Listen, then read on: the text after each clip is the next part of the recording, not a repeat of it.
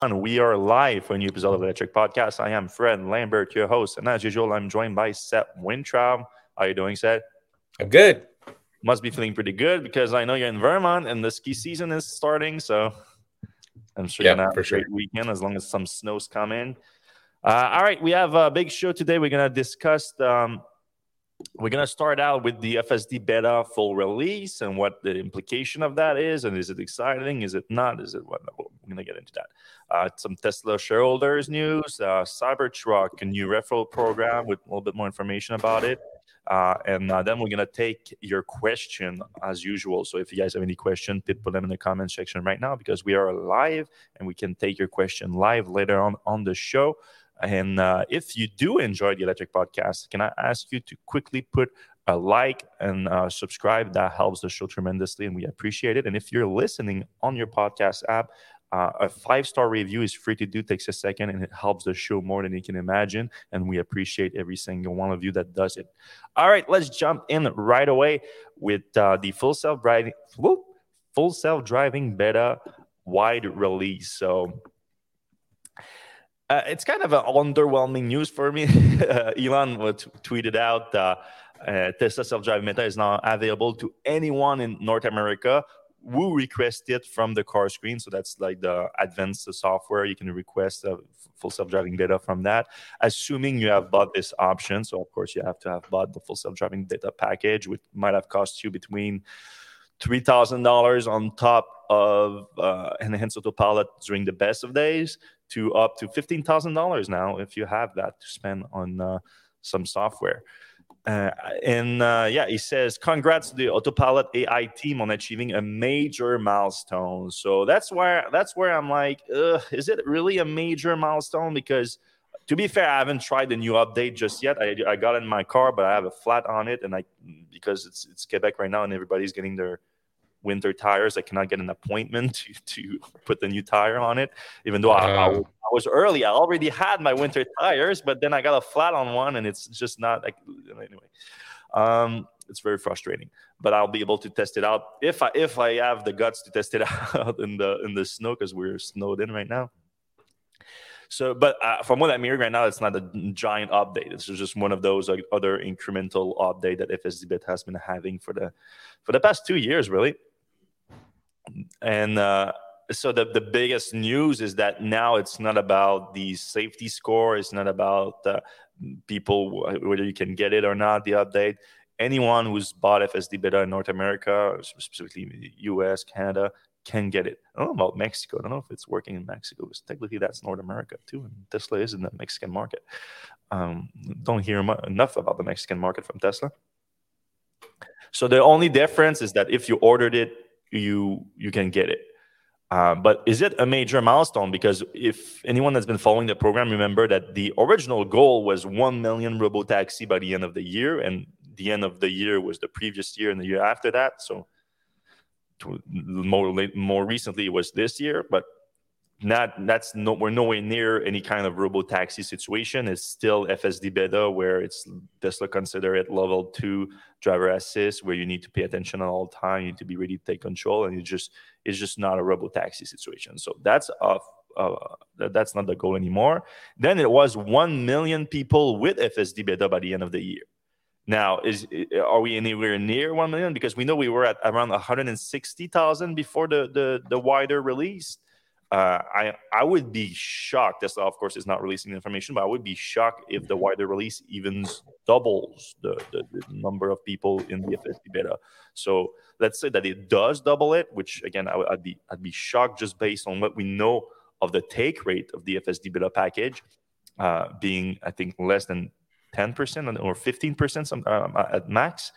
Uh, there's just not a million people that have it in North America. So you can, if you can have it and you can, you can request it, I, I would be shocked if we were nowhere near a million people. So really, what is it? Is it? It's really it increased somewhat the number of people on the FSD beta, which uh, you can you can hope that that's gonna that might accelerate the improvement of the FSD beta program with more data coming in but there's been a lot of expansion of the program for like from like a thousand to ten thousand, from ten thousand to hundred thousand, from a hundred thousand to hundred and sixty thousand, and we haven't, or at least personally, and I would like to I get your opinion on that. Seth I haven't seen a giant improvement in the pace of improvements of the like uh, it's not like an exponential increase. It's been very incremental like building on the last update. Sometimes a step back. We've seen some step back. We've seen like two steps forward a step back situation with the whole program. So i don't know. What do you think Seth yeah i mean as you try to get closer and closer to 100% uh, error free you expect uh, that last little bit to even take longer. So mm-hmm. it would be surprising if we saw the rate of improvement uh, increasing um, and I have to say, uh, like my experience hasn't been great. Um, you know, it's on my wife's car, um, and she will never use it. Uh, she, tried it and, and hated it. Um, we went out uh, to a uh, whiskey tasting thing, and we were like, "Hey, maybe we'll just let this thing drive us home, and we can have some drinks." And then so we used it on the way to the thing, uh, of course, we wouldn't do let, us let, put a disclaimer on this. You yeah. were still below the limit of alcohol uh, consumption. Right, right, right. uh, it was it was kind of a joke. Yeah. So we uh, went in full self driving there, mm-hmm. and we had enough problems on the way there that we both were joking that we would get pulled over uh, by the cops on the way home if we let this if if we just let full self driving drive us home because you know it, it drives worse than you know any any drunk person would drive that that said, uh, you know, like uh, it's still improving. I, I feel like it's getting slightly better. Um, we just had an update up before we came up to Vermont, and um, we're on the highway, and it went into full self driving, the FSD mode with like the red, you know, the and I and I thought uh, before a, a divider.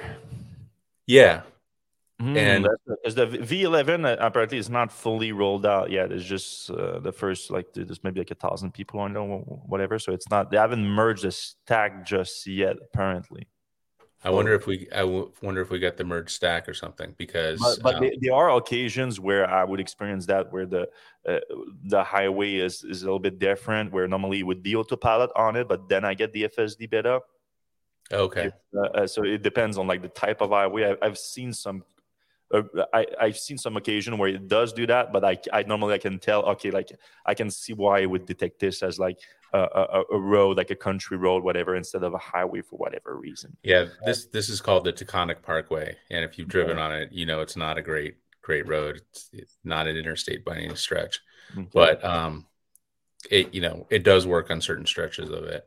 It's just uh, nobody in the car trusts it, and the kids all freak out if I put it on. So yeah, I'm a little bit nervous with that V11 and that merge of the two stacks. Where, uh, if, if, I'm understanding correctly, it was it would be more of like the FSD beta stack taking over autopilot on highway. And on my own experience, uh, uh, autopilot has been a lot smoother uh, than uh, FSD beta. But we'll see. Maybe there's some improvement and make it more confident. And also, obviously, it's easier to drive on the highway. It's less complex. So maybe FSD beta will um, perform even better. I, I don't. I don't know but yeah i mean you you touched on an interesting subject here where, where you're like you just you, feel like it drives dumb like and everything. And i feel like the the best tester of autopilots are those that have like just no chill whatsoever and like they don't care about driving in like weird way and like around other people. Like I, I don't mind if it's it's like a deserted road or something like that like and i'm not like no one is like looking at me and like wondering like hey is, is that person okay? Because literally if i would be watching someone drive like that from uh, outside, I would be like, oh, then that person might be distressed or something. Right. So I don't want to do that around other cars, like just to, to like create some kind of situation where people, it, it I feel like it, it's, it, it adds danger around the situation. Uh, but then at the same time, if you don't do it, the the car operates all the time without uh, being around other people. So like, what's the actual usefulness of that? I, I, I just don't know but yeah, but this is happening. Uh, so that, that, I guess the biggest takeaway of this whole thing is be careful out there. If you're using it, hands on the steering wheel at all time. Make sure that uh, you you're paying attention at all time and you're ready to take control at all time. That's the, the one, one quick question before we end. If you were able to remove it, uh, would you do that? Uh, and and get my money back? You mean? No, no, just like just pull it off your machine and go back to off your fo- car and go back to uh, you know, just regular autopilot and and Oh well, well, well, we'll we'll see. I'm I'm still open to it because, like I said, the uh, highway driving is so much easier than the city driving that FSD beta might actually do pretty well on on on, on the highway. Okay. So I, I don't know. I'm still open to it, but I I'm skeptical and I I want to I want to test it out because uh, autopilot, especially I do so often, like Shawinigan between Montreal all the time and it's been a lifesaver for me autopilot. Not literally, I never like save an accident like that, but it is a lot. Like I, I did it on Monday. I had to drive to Montreal, and I did it because of that flat tire issue. I did it with my Model S, 2012 Model S, so zero autopilot whatsoever in this. There's a cruise control, but it's not even adaptive. And uh, still a great car 10 years old my last almost 10 years old and I, I, still love it but it was really different. It took me uh, it took me maybe like a 10 miles on the like I, I, realized i've never i never really controlled the car on the highway anymore and i haven't for like four years. So i'm like oh this is uh, i forget to drive on the highway. Like staying autopilot is, is so good at staying the lane too. Like my girlfriend right. at first for the first few miles she was like are you okay? Like i feel like you're driving so weird. I was like yeah it's me driving on the highway. I don't really don't drive on the highway uh, but on the city though, I would always I always give it give it a shot. I'll let FSD beta like get it on the off ramp, try it out, and then as soon as it, it screws up, I'm like, all right, I'm done for now. Like I'm just unless I go out there to test it. But if I'm just driving and I'm trying to get somewhere, it's it's stressful as hell. I'm just surprised. I mean, last thing I'll say, like, I'm just surprised that people say that it's, you know, almost usable or whatever, because I've never had an experience where I was like, oh, this could this could get me from you know point A to point B. Like it does do well for like blocks at a time, or like there's no interventions for maybe a mile or two, but like I've never felt hundred percent comfortable in it ever. And yeah, it's I mean, weird these things I see on YouTube and stuff. Yeah, I mean, I, I, sometimes I'm I'm driving. I'm like, oh, I can understand these guys in California now. Like it, it does well, especially like in suburban streets and all that. But when it screws up, it screws up so bad uh, most often that right. it it kills all those those hopes. Like you're like, all right, then forget about it. Yeah, yeah, maybe that's it. All right, uh, Tesla investors had a, had a bad week up until uh, up until um, Wednesday, I would say, because Wednesday they did have a good day that helped recover. But um, yeah, stock took, the, took a beating. I did a report on it that Tesla basically erased almost half a trillion dollars in market capitalization over the last three months alone. Jeez. That's a lot of valuation going disappear, going bye bye. And I mean, the market has been taking a beating throughout that time too, but I think Tesla is down like 30%, uh, 30, it was down 40% when I did the report. And then the S&P 500, or no, uh, I checked the NASDAQ since Tesla trades on NASDAQ and NASDAQ was down like 8% or something, which is a lot for the NASDAQ within that period of time, but nowhere near uh, Tesla's uh, drop of almost uh, half. Um, so, um, the Tesla investors are, Tesla bulls are always a uh, uh, little quieter when the stock is not doing so well, and uh, they're not as uh, happy with Elon. And Elon doesn't get as many supporters when the Tesla stock is down too. It's a very strange situation. Not strange, it's, it's kind of uh, it shows where some of the priorities are at. and when when you touch people's money, that's when uh, that, that's when things go awry. But uh, Tesla investors are holding strong, and uh, but they are asking the board to help. So we reported over the last. Um, over the last what uh, since a month and a half uh, no a month since the last earnings call elon revealed that uh, the board is considering a buyback program between 5 and 10 billion dollars uh, so that opened the door because normally the Tesla investors are like, eh, we're extremely against buyback, extremely against dividends. They're like, yeah, it, that's a sign of a company that's slowing down. That's a, eh, they, they don't find anything to reinvest in. But Tesla has been accumulating capital for a while now, and they they already claim to be spending cash as efficiently as fast as they can. And I kind of believe them with that because I mean they have a significant free cash flow, and there's a point where you just there's just that you have that much personnel and they, they are hiring and all that, but there's a limit on how much you can spend uh, fast at a certain rate. I feel like the other ways that big companies, when they have a lot of cash sitting in and that they can actually like spend it, is through acquisitions. because then you acquire also a workforce that's going to spend that cash and the acquisition itself is, is, is spending and, and all that. So, and we know that Tesla is not big on extremely large acquisition. There's been a few exception, but for the most part, they're not. They're not like a Google or Apple. Even even Apple. I mean, you would know more Seth, but they they, they had times where they acquire they make, make a lot of small acquisition. Really, a lot of small acquisition, not big ones. Yeah, Apple buys like a few companies a month, but they're really small, like mom yeah. and pop shops. The exception is like Beats by Dre. Uh, they bought to create Apple Music, and they still have the Beats headsets. Mm-hmm. So, yeah. But Google, you know, they they buy companies almost like big companies like you know YouTube and uh, DoubleClick and and th- that become big parts of their business. Yeah, yeah, yeah. So Tesla is not really like that. So they, they spend the cash as fast as they can, and they have large projects that do spend a lot of money, like all the gigafactories, and we know that there's more on the ways too. But uh, the, that that's like billions of dollars of investment over years, and that ends up being peanuts for Tesla that has billions of dollars in free cash flow every quarter now. So there's limit on what they can spend, and now they are sitting on like twenty billion dollars. So they have room to uh, try to pay back investors a little bit. And with that giant drop in, in, in um, stock price, what makes the most sense is just share buyback program. So remove some of those shares from uh, from the market, create more demand, boost the stock price. But even then, five ten billion dollars is not going to be that much. Uh, but uh, Alexandra Merz, I think M E R Z. I'm not sure how you pronounce that.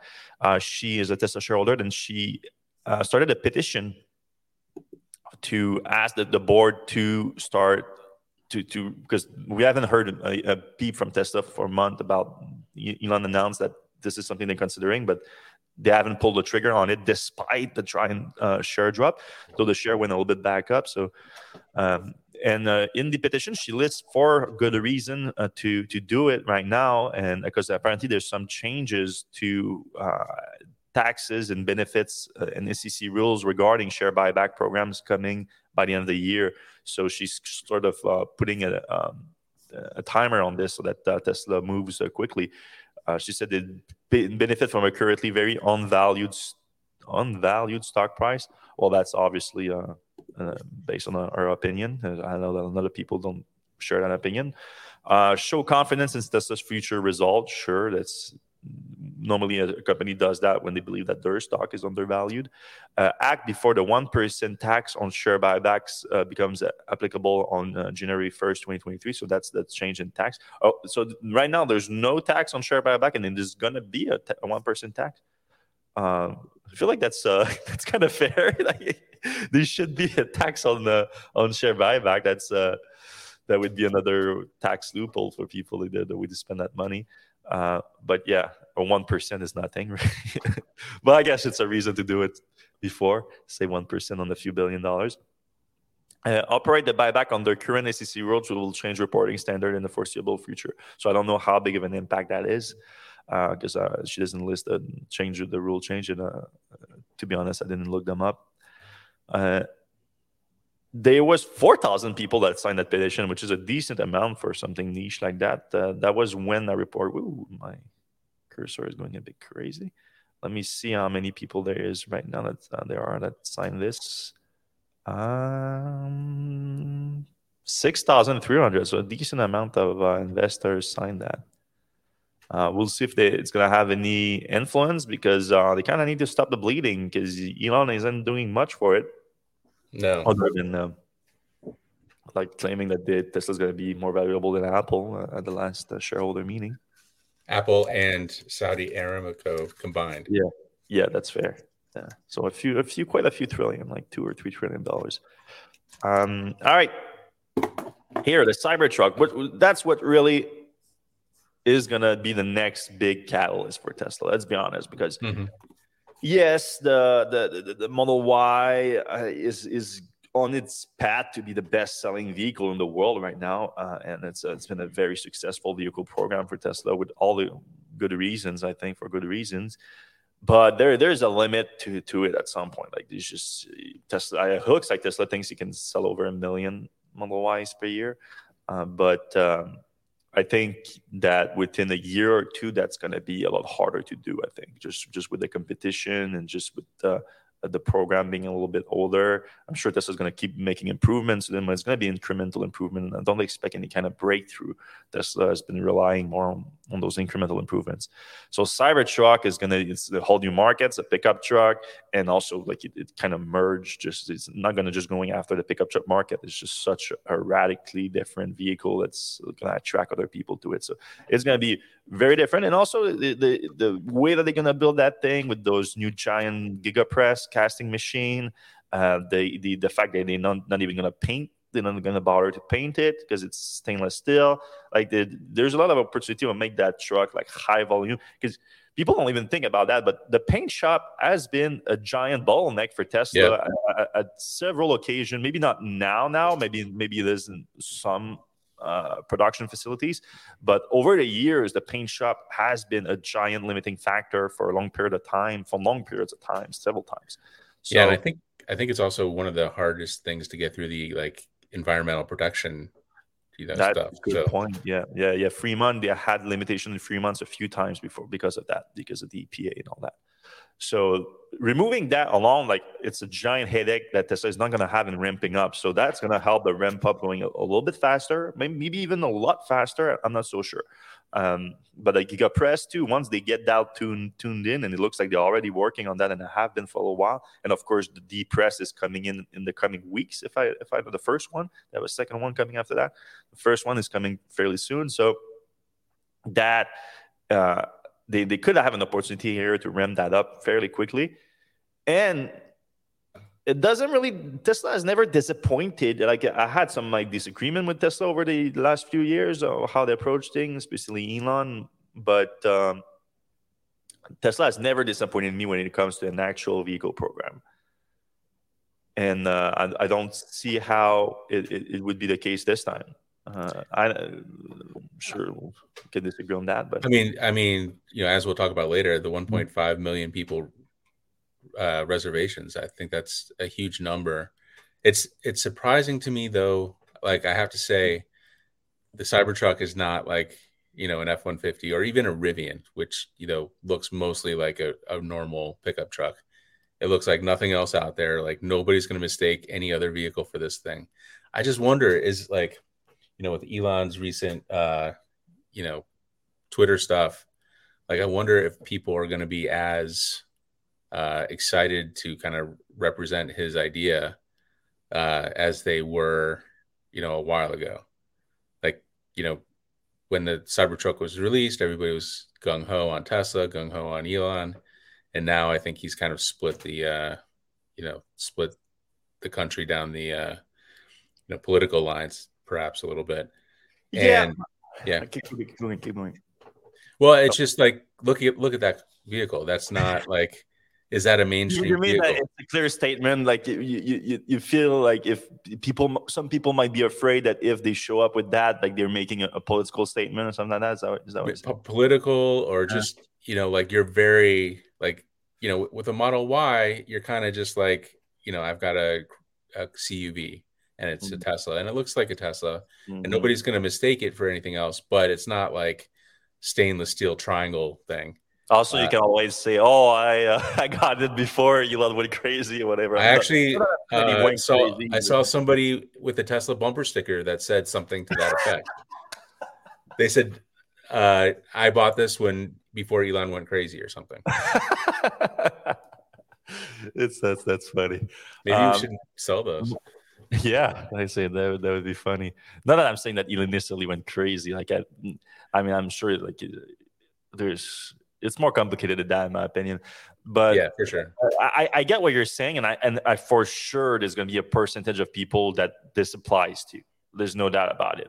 However, I don't know how meaningful this percentage of people actually is because with those things, like I, I know there's a large percentage of people that are mad at Elon for for for like saying that Democrats are a party of eight and all that, and they even try to influence the election to a degree. Uh, but for the most part, the people that I saw personally that are actually like, I, I don't, I don't deal with Elon. I don't want to touch anything Elon Musk anymore because of that. I feel like that's a very extreme part of, of that political spectrum.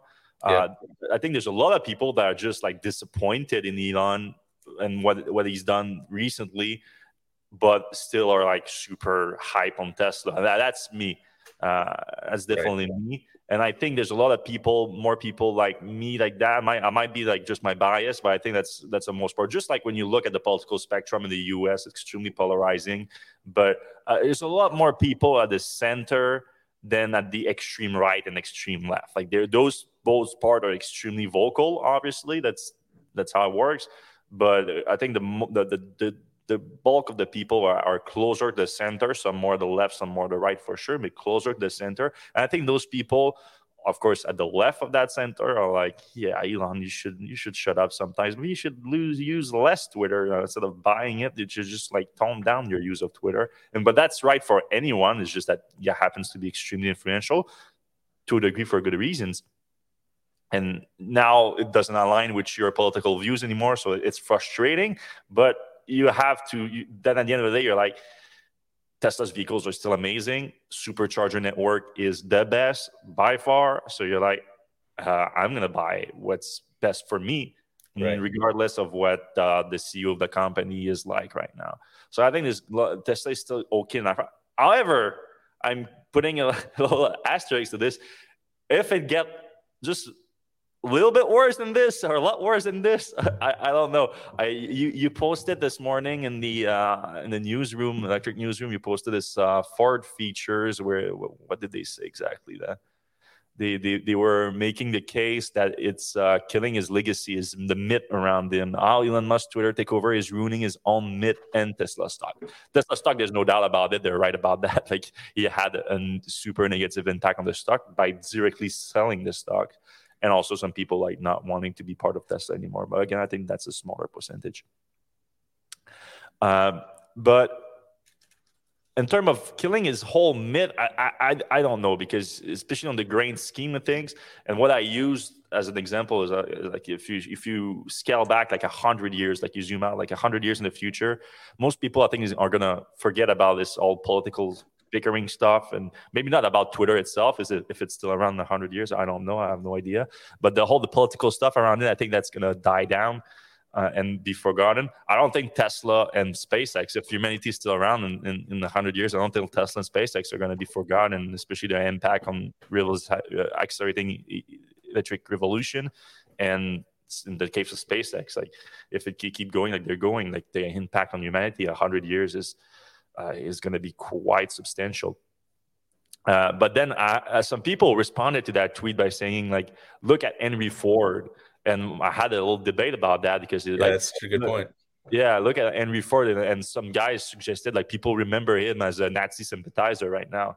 And I'm like, eh, I mean, it definitely, uh, it definitely was, but I don't honestly don't know if you ask the average Joe right now in the US, how many people know him as a Nazi sympathizer versus the founder of Ford and the realization of the manufacturing? And let's be honest, whatever Elon is doing right now, if you look at it objectively, it's far from being a Nazi sympathizer. like it's still so far. Yeah, so far. let's talk about let's, let's, put this in the context of right now. It's far from being Nazi sympathizer. Right. Like Ford.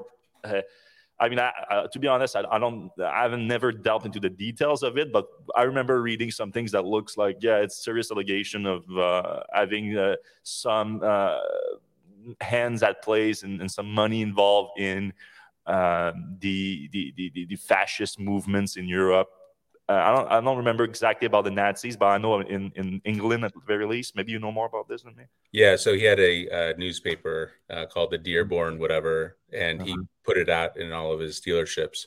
And he had like you know he would have stuff about like the Illuminati and and really yeah, it was really, really also it was, was because I know that Illuminati had been linked to anti-Semitism before, like saying that like the Jewish people control the world and whatnot, right, so, right.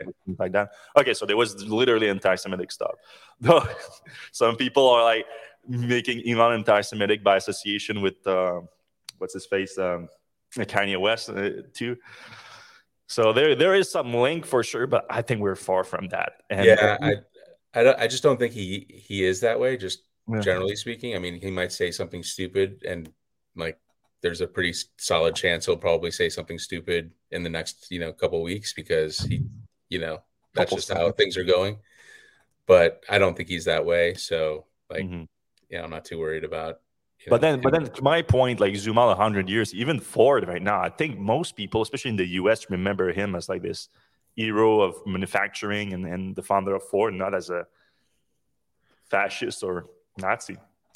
Yeah, I mean, it's still an issue though. Like, you know, there's a yeah. Ford Ford Foundation. My wife works with them quite a bit, and they have to do a lot of work to kind of like, you know, smooth over all that stuff and mm-hmm. not get the whole organization canceled. So, it's it's something, you know, yeah. like his legacy is still tarnished from that. And oh, yeah, but to, yeah, to, to come back to the point at hand, like I, this all gonna have an impact on Tesla's future vehicle program, including a Cybertruck. But I think the hype is still extremely strong around it. We just reported 1.5 million reservation according to the tally, uh, which is a lot. A lot. And the hype sort of hasn't died down too much. Like truck was unveiled in end of 2019, in three years now, and the hype is still strong. So if Tesla uh, can keep the momentum going just a few more months until they get production, uh, I think I think they still have a very successful vehicle program on their end. What do you think the base price is going to be? Yeah, that's that's something that I went into in the, the, the Electrek's take here, like what they need to do to ensure that the vehicle program is still going to be successful in terms of the spec and pricing, because we know that's going to be updated. Uh, if they can keep the price range between fifty thousand dollars for the base one and ninety thousand dollars for the top one, I think they still have a they're, they're still going to retain much of the original demand for it because of course a lot of that demand came from the $40,000 base price and, and, and, the specs. Tesla has been generally pretty good at delivering on the on the specs that they originally promised. We know that the program evolved a little bit, like the top one instead of being a tri-motor uh, powertrain is going to be a quad one. So we know that to start with that's going to be more expensive. But I think a lot of what it is around this truck is ease of manufacturing and low low cost and efficiency. So so I don't I think Tesla might surprise people with not too big of a price increase with inflation like we've seen with the other vehicle program. I mean, um, Ford already announced the big price increase on also like Tesla. Tesla with the Cybertruck, even though it came in later, it was unveiled before all those other programs, and I think the price, the forty thousand dollar base price, influenced the base price of the Lightning, influenced the base price of the Silverado Electric. But For then sure. they all add to. Did, did they increase the price of the Silverado? Silverado? So they pushed they pushed it back. Um, the there's only fleet customers getting it next year. Okay. And I think they haven't upgraded. So Chevy's been super aggressive on on prices. Mm-hmm. I don't think it's officially updated, but I I think they're only going to release higher versions of it initially. So, you know, I don't know. Well, the base price don't matter. right. Right. And then, and then at the higher end, there's also a wide price range for the Silverado, just like there is for the Lightning and, and the likely for the Cybertruck. So wait, real quick, last thing. Uh, yeah. You have a Rivian reservation still, right? Yeah. And those are those are coming to Canada pretty soon. Are you gonna take your reservation and are you, are you gonna keep it? Are you gonna wait for the Cybertruck? You gonna get an F one fifty? I, I, I kind of really want the Cybertruck to be honest. Like I'm still super excited about it. Uh, I like the Rivian too, but I look at the Rivian right now, and uh, it, it, might be just to, to to hold on until Cybertruck if I get it. So that's uh, well, you'll be able to make your money back. Yeah, that's what I'm thinking too. Especially, I still I the uh, apparently locked in on the price on the old price, but they uh, they haven't given me the, the, the Canadian price, so I need to look hmm. that up. But I know they started delivery, so they should probably I should I, I should be able to get the Canadian price. Yep. Right now, because they started deliveries in uh, British Columbia. Uh, they right now they're telling me January for here. That's not too far. That's not too, too far, but, but I, am taking that with a grain of salt because they, like they, depend. They need to open like a service center and all that before they, they start deliveries here. So we'll see. Got it. So we've been reporting on this new referral program for uh, Tesla for the last few months now, and um, we, we said they launched it in China, and it's sort of more from a referral program to now a loyalty program. And now it was launched in the US, the new version of it. However, it's not for cars yet. So Tesla is not making it for cars. So it's about solar. So the only way to get points, because now it's points, it's with buying solar and and now it's, it's so it's really like it's they, they really cut out all the uh, influencer aspect of it so it's not about influencer anymore it's more about like person to person uh, really the original intent of uh, of the program probably but um, now it's it's loyalty based. You can use your own code now. So when you buy something, you use your own code and you get points like that. So it's really like a pure loyalty program. The more Tesla stuff you buy, the more points you get, and then you can you can redeem those points for a, a bunch of things, mainly merchandise. So like T-shirts and short shorts and uh, and the wall connectors, so charging stations. So of course, these things like you, I mean, a T-shirt, you can get whatever you want, but the, the charging connector normally you just need one, maybe two or something. If uh, you have two places or whatever, so there's not that much you can do with that. Uh, but there's there's something pretty cool that they did, which is uh, free supercharging miles. So you can always buy back supercharging miles whenever you you need them. So that's pretty cool because it's uh, um, two thousand at a time and they are good for six months though. Like you need to be driving quite a lot long distances uh, to get 2000 miles over six months because again most people just charge at home and whatnot. So that's uh, but that's interesting. And uh, so right now you get uh, what 6000 is it for yeah 6000 for for solar roof or solar panel installations. So that was already the case. Like it, now it was like $300 that you would get. Now it's 6000 points. So that's how it converts, I guess. Um, but uh, and and it converts pretty well because like a wall connector is also six thousand points. So you get you refer someone one um, solar roof or solar panel installation, and you get a free wall connector basically, which is worth about three hundred dollars. Yeah, that's pretty good. Um, the supercharging miles is uh, four thousand eight hundred credits, so it's a little bit cheaper that, that, I think that a lot of people will go to that because the rest is all like a hoodie, a Tesla, the new Tesla sipping glasses. Have you seen those ones? It's the dumbest yeah. one. I, I, would get as a shot glass, it would make sense. But as a sipping glass, like sipping glass, like you, you, use it for a bunch of times. You can't even put it down unless you put it out in the socket it comes with. Because I saw that. That was that was a real head scratcher. Yeah, it's the dumbest thing. It's supposed to match the what, what do you call those? It's uh, Teslaquila, right? Yeah, but then now they don't sell the tequila anymore. It's just like a, a carafe. Is that what you call it? yeah. It's well, a French word, Fred. Yeah, I should know it, right? uh, you, you see how much I don't drink. Uh, I mean, carafe is generally used for wine, though you yeah. can use it for whiskey too, I guess. Um, hoodie, 2000 points. Uh, wall connector face plate, which is uh, like a plate that you put on it to get the match the color of your car. It's 1500 points a T-shirt is uh, 700 credits. So yeah, we assume that uh, because they are referenced in the new system, there are references to to cars to to referring for a car purchase. So we assume that this is going to have them as they need to for demand purposes. But uh, for now, there's there, there's none of that. So uh, we'll we'll see about that. But they, they clearly in, they're putting in place sort of a, of a change from the referral program to this loyalty program. All right. Uh, supercharger prices are going down. It's rare that we see things go down when it comes to Tesla, but this time the, the, supercharger prices, which have been increased a lot over the last year, especially in Europe with the energy crisis they have there, and also in the in the U.S., especially in California with uh, the you know, summers and are, are, are tougher than winters for electricity use there. It's completely the inverse here, the contrary. Uh, right now, my prices are going up with uh, mm, heat. yeah, electric heating here. So yeah, the, as much as uh, five cents per kilowatt hour, which is uh, which is uh, decent amount because uh, I mean in, in, a lot of the more expensive places in California it was like 50 cents so it's like a 10% decrease uh, of uh, per kilowatt hour it's a de- decent amount of decrease and the, uh, I saw some people report prices in Europe even a, a bigger like 10 euros 10, uh, 10 cents European cents um, per kilowatt hour. So even a bigger decrease there.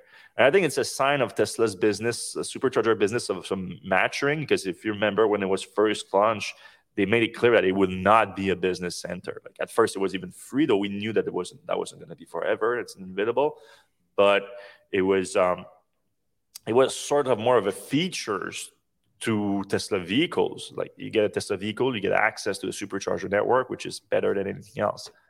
So that that was always that. But then, uh, then of course, prices started coming in because it makes it doesn't make sense to be free forever, obviously. Uh, and then uh, and then now slowly Tesla is opening up the network to non-Tesla vehicles, so it's really becoming a business center, which wasn't the goal initially. And it makes sense for Tesla to do that because they have the biggest and best network in the world. So at this point, at this stage in the electric vehicle revolution, it starts to make sense to open it up and and have other companies benefit from it so that uh, the, the, the revolution just accelerates. and for tesla it's, it's just it's becoming an actual business. Like they want to not just be an automaker but they want to they are an energy company and they are selling energy through that. So it, it's starting to make sense. And tesla announced this week that they have 40000 supercharger stalls around the world now.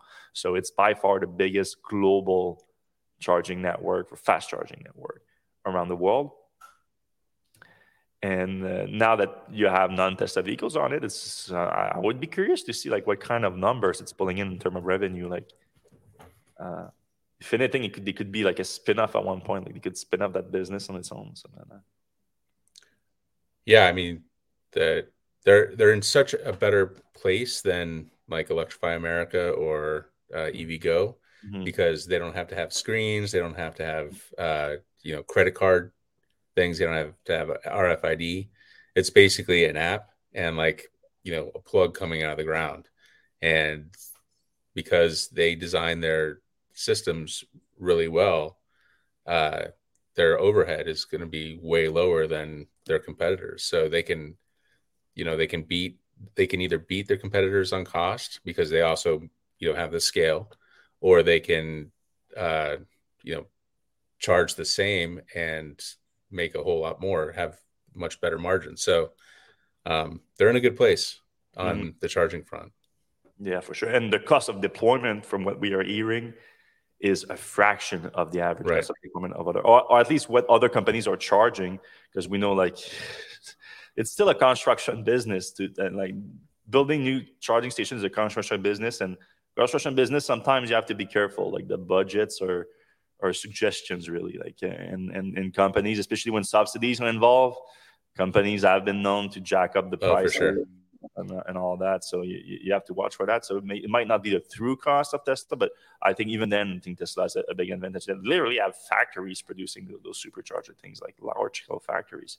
Yeah and they do things like they have the modular one they have the one that you know you can just send out on the back of a, a truck and deploy mm-hmm. you know just run a yeah, wire in so like they're already so far ahead. And you know, the fact that Electrify America has to have a screen, has to have buttons, has to have a, the RFID thing, you know, these big things they have to test against, you know, 30 different cars and a bunch of cars don't work. Um, plug plug and charge is here or there. So Tesla's in a, a really good place since they have the app that just needs to communicate with the the controller. Now they just need to roll it out, really. Yeah, yeah, and it, sounds like it's accelerating the rollout too. Like I've been tracking it, and it looks like it's accelerating. And of course, Supercharger V4 is coming now. Uh, the first station could be coming online like any day, really. And um, I think like every time that we saw Tesla bringing a new generation of supercharger, normally it coincides with with with uh, an acceleration of deployment because the production shift to the new one, and uh, and it comes in a higher volume after that. Uh, of course, the, the, the, production of the actual charging station is not the only bottleneck. There's a ton of different bottlenecks within the installation of it, but uh, still, it's it, it's important to note. All right, we have two more news items to discuss, and then we're jumping into the comments. If you have any question, any subjects you want us to discuss, put them in the comment section right now. I see. I don't. We don't have a ton of comments, so we, if you put in them right now, you should be able to get to them. I see Brent doesn't like when we talk about Tesla, which is 90% of recovering in Tesla. Uh, it's about the percentage of Tesla's market in North America where we're located. So, in 80% of the market. Yeah, I think you're exaggerating with 90%, but probably like 80% or something like that, which is about their market share. So it makes sense to cover like that. And we see great American who actually likes their Tesla coverage. So appreciate that. Uh, but put them, uh, put your question or subject you want to discuss in the comment section right now. I want to get to them in about uh, five ten minutes. And uh, if you do enjoy the show, please give us a thumbs up. It helps the engagement, helps with the algorithm and all that, and uh, helps um, uh, improve the show or, or, reach more people, I should say. All right, still on the Tesla supercharger stuff. Aptera confirmed this week that they're going to adopt the North American charging standard, NACS. Um, which is the Tesla connector. Because as we reported, uh, was it last week or the week after that, before that, where um, Tesla opened up the, char- the, the, their standard, the charging standard, and made renamed it the North American charging standard, uh, in the hope for it to actually become that. it's kind of a, a full self driving approach. let's right. name let's name it that and hope that we get there someday. Uh, right. So the charging connector is now the North American connector, and we hope that it becomes that. Um, even though, like uh, again, talking about market share uh, there is more NACS connector in North America than there are CCS right now, just because of this how uh, much of market share Tesla has in electric vehicles and also in charging stations. So uh, they have a good point. they have a good argument, and all they need now is other automakers to adopt it too on their actual vehicle. And Aptera kind of had maybe a hand at place here in terms of uh, convincing Tesla to actually open it up because they did petition um, the adoption of Tesla as the new standard in America a few months before Tesla announced it, and like they, they got like almost fifty thousand uh, signature on on that petition, which that may, may not sound like that much, but it's a ton for something as uh, niche as a as um, a charging standard. Like there's not many people that get involved in that, so fifty thousand is a ton of signature. And uh, now they confirmed it that uh, in an email thanking the community for the for participating in that petition, they said that I'm quoting. Um, we look forward to incorporating NACS in our SEVs, which is what they call their solar electric car or solar electric vehicles. Uh, thank you for challenging the status quo. So they confirmed that the Aptera solar electric car is going to have a Tesla plug. And we, we saw originally when the first the project first emerged, well, for Aptera is kind of a weird history because the project first emerged like 10 years ago, really. But at that time, it was like a super efficient gasoline vehicle. And uh, the project died, like it didn't wasn't successful. And then they relaunched it two years ago as an electric solar car, which makes a ton more sense. And um, and the project has been quite successful since then. They, they raised like $60 million to crowdfunding, and uh, now they're on the verge of starting production. And but two years ago, when they first unveiled a new prototype as an electric vehicles, it had already a Tesla plug on it, which was interesting. I assume that they got that off like a, a salvage vehicles or something, and then they hacked it in or, so, or something like that. That would make more sense. I don't think they were working on with Tesla. But now now I wouldn't be so surprised if they were working for Tesla. Not that they need to really, because Tesla opened up everything. They release all of the, the I think they even released the CAD drawings and all that. Everything is anyone, any company can just pick that up, put that in their car, build it, put it in their car. Everything is out there to do it. So that's that's great in itself. But Tesla really needs some automakers, or at least one. Just really, really need one. But uh, obviously, I would, I think they would like more than one to adopt it so that because we we said that it's not fully altruistic opening up the standard because of the situation right now with the infrastructure found uh, that uh, the Biden administration released billions of dollars for new charging station to be deployed, but to get access to those subsidies, uh, you need you, you don't need to have a CCS connector, but you need to have a connector that is available to more than to electric vehicle from more than one automaker, which disqualifies superchargers for now. But if just one other automakers like Aptera adopt the standard, then it is open to more than one because Aptera owners could use a supercharger. And that would let Tesla have access to a lot of funding for building new station, which they don't necessarily need, but still. The now the uh, it's also it would be a giant win from Aptera because if they can get access to the supercharger network, it's uh, it, it, it's going to be a lot useful. And, and, the Aptera car is also kind of uh, advertised not only as a super efficient vehicle but as a long range driving vehicle with uh, with, with uh, up to a thousand miles of range apparently. So you, you, people would I'm sure people are going to want to use it for long distance travel. So using a supercharger network for that's going to be super useful. Uh, all right, and then the last piece of news I want to discuss because, before we go into the comments is the Genesis GV60 all-wheel drive performance, which uh, Seth had access to last week. Was it last week? Yep. Yeah. Uh, actually, it might have been a week before, but uh, yeah.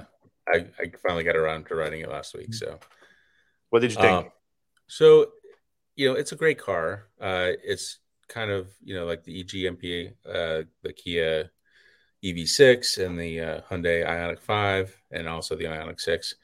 it's a great car. It charges really fast. Um, this one is a performance car, so it has uh, like a 3.4 second zero to 60. So super fast. Great car, charges like faster than any other car on the market. Um, it's got power coming out of it. I was just a little bit um, upset by some of the the shortcomings, and the biggest one, strangely, is you know the lack of wireless CarPlay. So you've got like all this stuff, mm-hmm. like all these like tech trinkets and stuff, and you still have to plug in your phone. Like you know, I mean, you know, with Chevy Bolt, twenty five thousand dollar car, has had wireless CarPlay for two or three years already. So it just it's like one of those head scratchers. Like, why would you spend all this money on all this? Like, most of it was you know trinkety, but like, why would you spend all this money on this tech when you like the one thing that really would help people out is you know wireless CarPlay. Um, there were some other things, um, you know, like some of this tech would actually slow down getting into the car and going. So, for instance, you turn on the car, the crystal ball that you have in the middle of the thing, you know, it's kind of silly, uh, turns into a gear shifter, but that takes a couple seconds.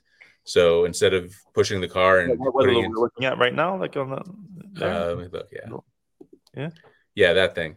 So that that thing is a crystal ball, and you have to turn on the car for the crystal ball to turn into a gear shifter, and that takes a couple seconds. And it's just like one of those flow things. Like you get in the car, you put in the gear, you go, and uh, this has like a lot. Just it just seemed like a silly thing. Um, but again, overall, it's it's a great car. The other thing that kind of stuck out as something I didn't enjoy was um, to get the full acceleration, the full 3.4 second zero to 60, you have to push a boost button on the steering wheel. And you can see it on the screen there if you're watching.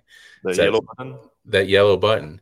And that's cool for tricks. Like it feels like your Knight Rider. It feels like, uh, you know, you've got this like cool little toy. But when you're trying to get on the highway and, you know, there's a big semi coming, you don't want to have to reach down and find that button. Or, you know, you're trying to pass a cement truck or something, you don't want to have to look around your steering wheel to find the boost button unless you know your fingers on the boost button all the time and you're just clicking and clicking and clicking.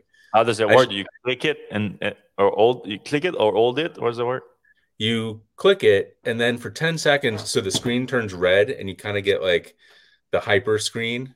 Yeah. Uh, and then uh, it's on for like 10 seconds. And then you have to actually hit the brakes for it to stop. So it's it's like boosting you forward for 10 seconds. I don't know. It just like just put that in the, the accelerator pedal. Like when I stomp on the accelerator, push me forward. Like I don't mm-hmm. want to have to push other buttons. And I heard somebody say, I don't know if this was official, but I heard somebody say that the Genesis can't go like you know 10 times in a row that fast. Um, so this kind of lit, you know, limits people the amount mm-hmm. of you know quick acceleration.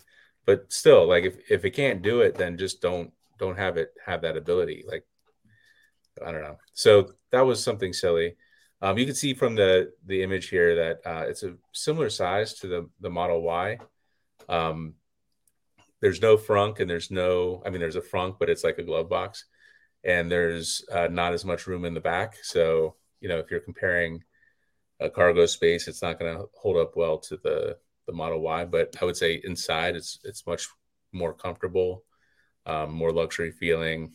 Um, but you know, tons of buttons and like there's always like three ways to do something. So they have like this scroll wheel. There's a touch screen, and then there's also like on the steering wheel. There's like a, a trackpad. Mm-hmm. So it's like it's like having like six mice on your computer. You know, it just like why? Why would you do that? Yeah, I think I think it's clear right now the industry. Like every time I test a, car, an electric car that's not a Tesla, I'm always like, all right, I think within like ten years, software inside vehicles is going to be Tesla, Apple, and enjoy it. That's it. Like there's right. All the other all the other automakers are going to give up the experience inside their vehicles within 10 years. People were laughing at Tesla for a long time because there's no buttons. Like I like my buttons, everything like that. And I get, I get it. I, get it. I know there's some people that are like that and they like the analog things, and everything. I get, I understand it and everything. But as an overall experience with the new generation that grew up on on iPads and uh, with with with touch screens and iPhone and all that, it's gonna go towards that. There's just no way. And automakers, as far as I can tell, like and no automakers has really embraced it enough where they're gonna be able to compete with the likes of an Android Auto and what's the new Apple thing? It's not CarPlay anymore. It's the, the, the, yeah, it's the, the in-car one. The, the whole car experience. I don't. Know. It's like the Apple Car something. Yeah. I don't know. Yeah, but yeah, I agree. Um, and we've seen like it's already happening. Like the Volvo XC90 that they just announced, uh, I think last week or the week before. It looks like the interior looks like a Model S, like an old Mhm. Model S with a vertical screen. It looks like you know it could have been like a uh, you know a Tesla render or something. Uh, so I think they're getting the idea slowly. More and more companies are starting to pick up Android Auto. I'm sure as soon as Apple comes out with their uh, in-car experience, there'll be more people there as well. Um, yeah, I mean, kind of weird to me. the wheels are very weird. Uh, there was like it, it's a super aerodynamic looking car, but then they have things on it that aren't super aerodynamic, like the wheels or the front grille. That's you know, it doesn't. It seems like that was designed and not. Uh,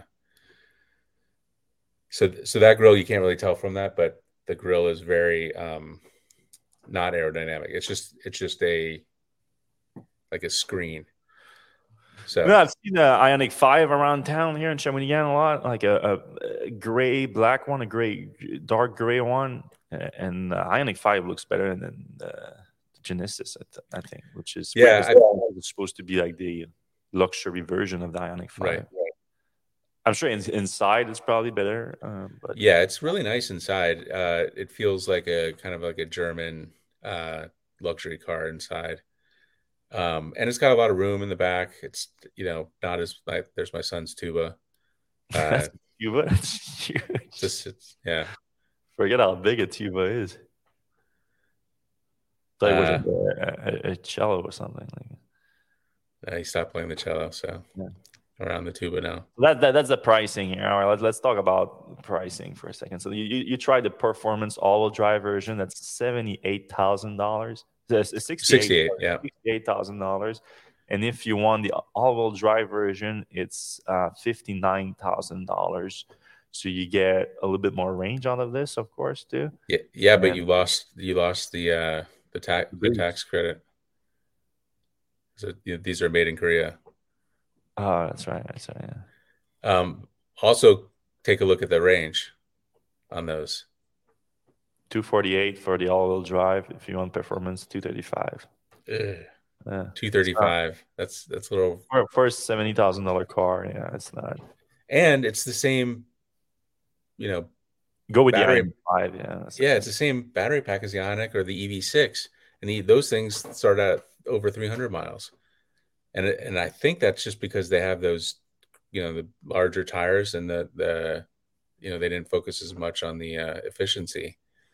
So yeah, I was a little disappointed. I have to say, like uh, I I had high hopes for it. I really like the EV6. I really like the Ioniq Five.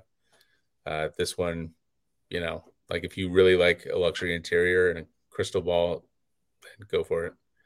But I'm Otherwise, stick to the Ioniq and the EV6. yeah, All right, we don't have the. I don't know what's happening. You guys are not commenting. it's Black today. Friday. Uh, it's back gotta- everyone shopping. we gotta talk- We gotta talk about deals.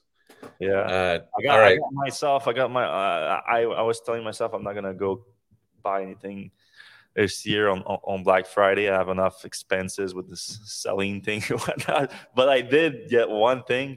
They got an electric, which is relevant to, to, to this, an electric snowblower. oh nice. Which one did you Oh, get? Old Joe Snow. Old, old Snow Joe. Snow Snow, Snow Joe. Yeah. Uh, you got to You got to get one of those for your new place. That makes sense. Yeah, I mean, I get so, there's someone that comes here and, and, and plows for me, but the, like the it's such a weird driveway that it's such a huge driveway and it's a weird one that goes all around the, the, the property and everything.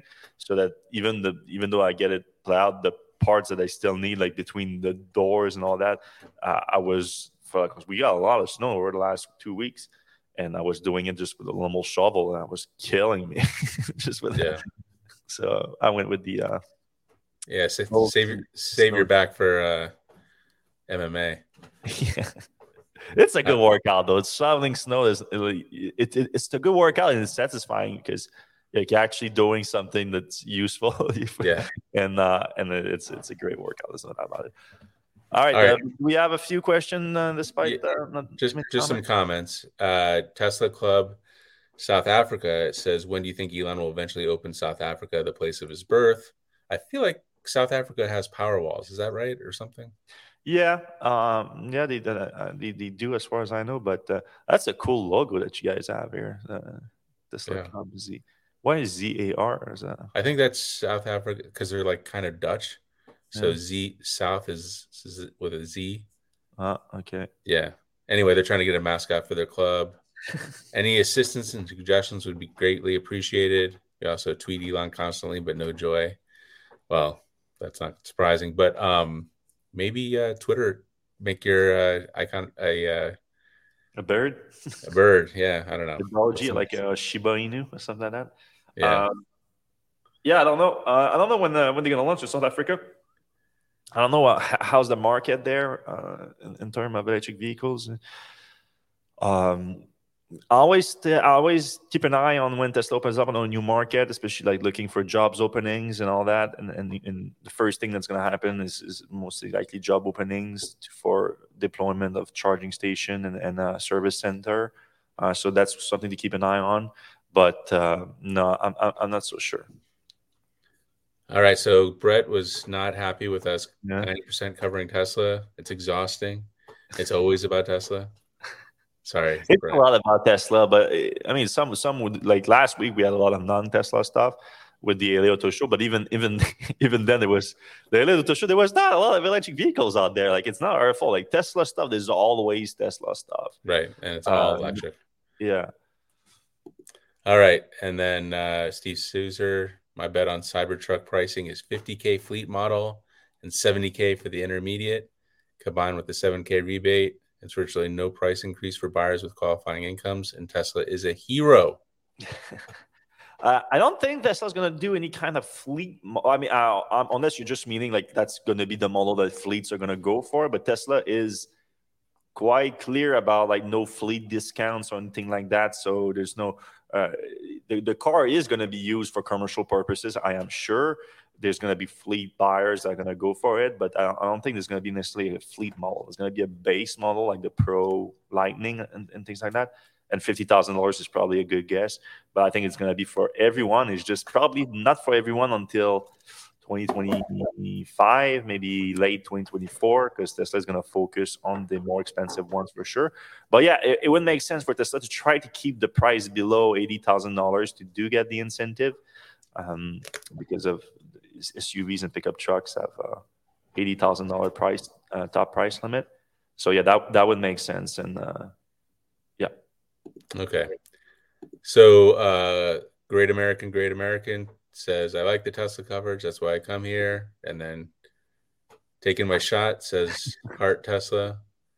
Um, and then finally, uh, we have Tesla Club again, uh, South Africa. I would love to chat to you guys about the Tesla Club South Africa. Yeah, so maybe, I mean, maybe. if you guys have any, any news, you can always reach out. I'm always open to, to discuss if you, especially I don't know if, uh, how you guys have any imports. If you guys are importing them yourselves, that's that's generally what Tesla looks for in terms of opening in a new market. They look how's the demand in terms of people going through the hoops and uh, to get the cars themselves, and then after that, they, they they actually open up a market. So that that would be an approach to to look at. But uh, thanks everyone for uh, listening to the show this week. Uh, if you do enjoy the show again, please give us a thumbs up, subscribe, notification bell to know when we come online. And I hope you have a you had a great Thanksgiving